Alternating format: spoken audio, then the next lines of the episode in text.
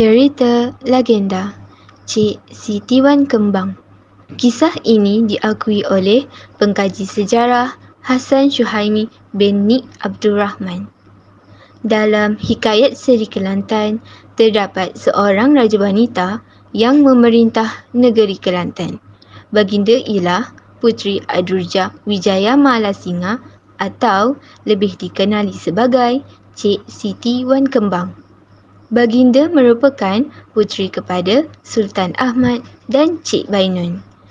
Cik Siti Wan Kembang ditabal menjadi Raja Kelantan sekitar tahun 1610 Masihi selepas Raja Husin sebagai pemangku Raja mangkat.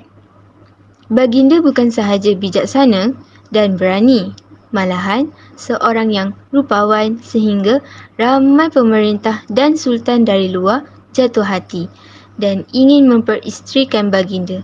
Tetapi Cik Siti Wan Kembang memutuskan untuk tidak berkahwin bagi mengelakkan persengketaan di antara mereka. Pemerintahan baginda terletak di kawasan Gunung Cinta Wangsa, Ulu Kelantan iaitu Empire Legasi Kesultanan Kerajaan Beraja di Kelantan.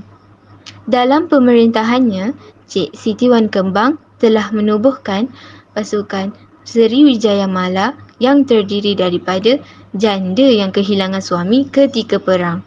Tujuannya adalah untuk membela nasib kaum wanita di Gerahi yang sering dizalimi oleh tentera Sukhothai apabila mereka menyerang kampung-kampung yang jauh dari kota Gerahi.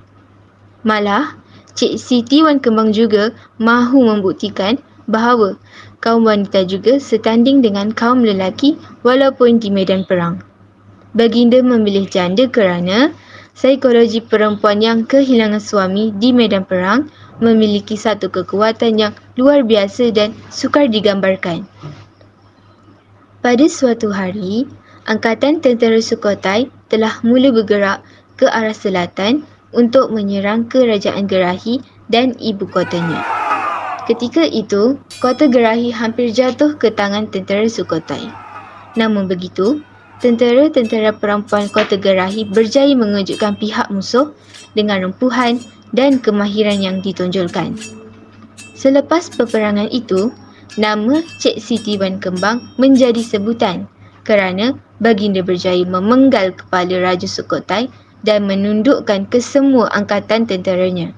Lalu, kesemua askar Sukhothai yang masih hidup dijatuhkan hukuman pancung nama baginda telah menjadi satu gelaran rasmi bagi semua raja perempuan yang memerintah negeri tersebut. Pun begitu, menurut buku Detik-Detik Sejarah Kelantan, di hujung hayatnya dikatakan Cik Siti Wan Kembang ini telah membawa diri ke Gunung Ayam untuk mengabdikan diri kepada Allah sehinggalah dia menghembuskan nafasnya yang terakhir.